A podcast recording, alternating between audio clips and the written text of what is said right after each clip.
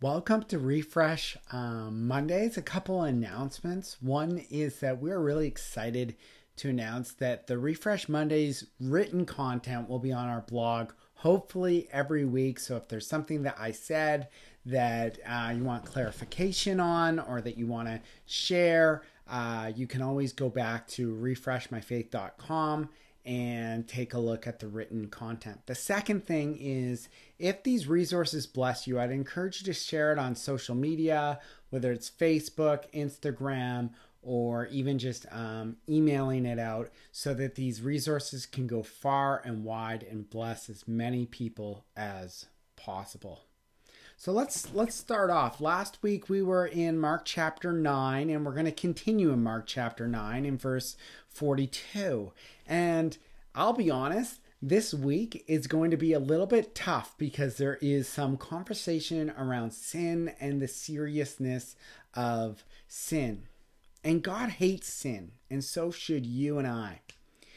It tears people apart uh, individuals, families, marriages, churches, nations. And God expects his children to take radical measures to slay sin and pursue righteousness. How can we do this? Well, Jesus supplies an excellent answer. We're going to see in verse 42 the responsibility of unity. Let me just read it. Whoever causes one of these little ones who believe in me to sin, it would be better for him if a great millstone were hung around his neck and he were thrown into the sea. If you remember last week, we discovered that unity is essential. And furthermore, the Lord Jesus motivates his disciples with an eternal reward. But what if we don't pursue unity? What if we reject genuine believers into our churches and homes? Moreover, what if we cause a new believer to stumble because of our traditions or preferences? Will there be consequences? Let's see what the passage says. It talks about this this these solemn words that the Lord Jesus says. It's this vivid picture of being weighed down. You're drowning, but not only are you drowning, you're being weighed down and consequently having zero hope of rescue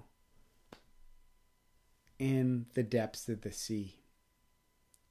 Yet our passage says that God's judgment is more severe for those who are overly critical, distant, and divisive people toward his children. This is why, and we referenced it last week, the Apostle Paul was so devastated when his co apostle, Peter, distanced himself from the Gentile believers. He responded, It is out of step with the gospel that you would do so.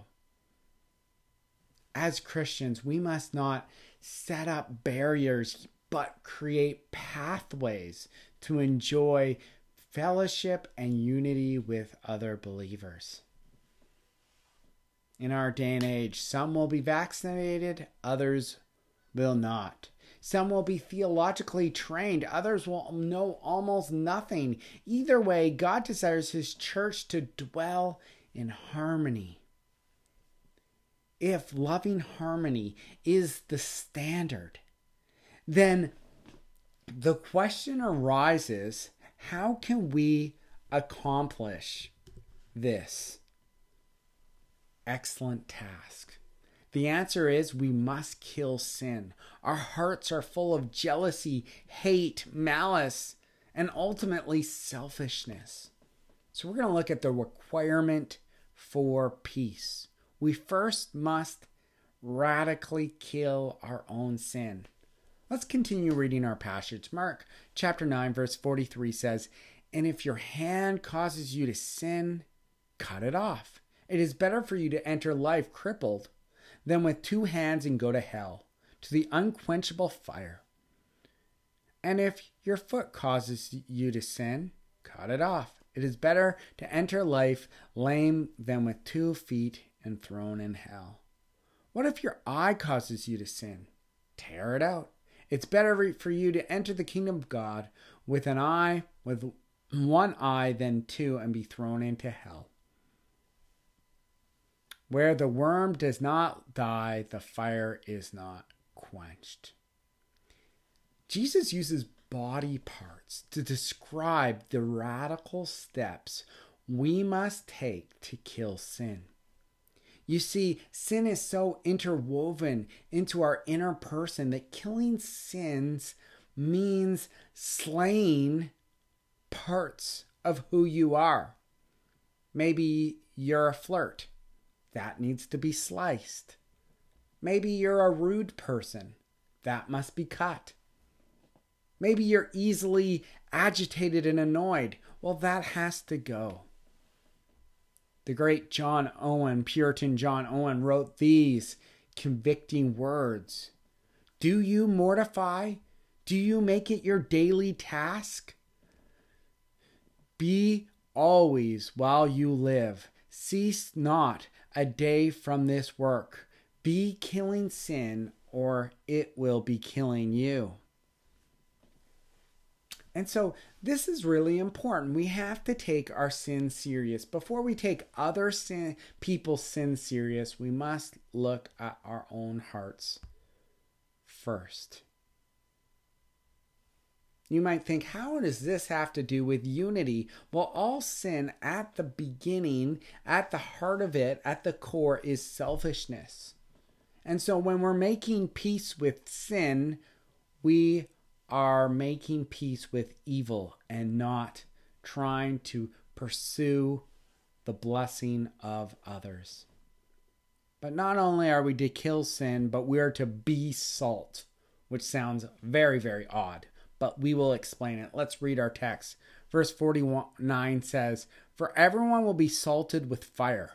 Salt is good, but if the salt has lost its saltiness, how will you make it salty again? Have salt in yourselves. Be at peace with one another.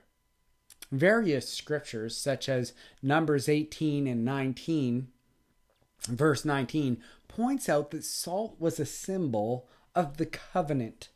That is the covenant relationship between God and his people.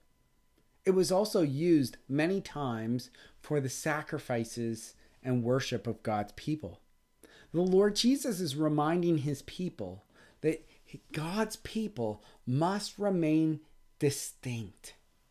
When we lose our identity, just like salt loses its saltiness, then we miss out on everything. We forsake God. We are no longer um, distinguished as God's people. Notice verse 42. It says, Have salt among you. This means to share together in the fellowship of the covenant of God. When we do that, there will be peace and unity with one another. In these polarizing times, isn't this a vital message for you and for me? Politics will not unite us. Sports will not unite us and especially our views on COVID will not unite us. Only a shared fellowship with the triune God. Today, brothers and sisters, we have a greater covenant bought with better um, with better promises by the shed blood of Christ. Let's rally around that this week. Are you sensing a barrier between you and other believers? Perhaps today reach out to them, seek unity around the person and work of Christ. For the Christian, unity isn't an option. We must take radical steps to pursue peace with one another. God bless and have a wonderful week.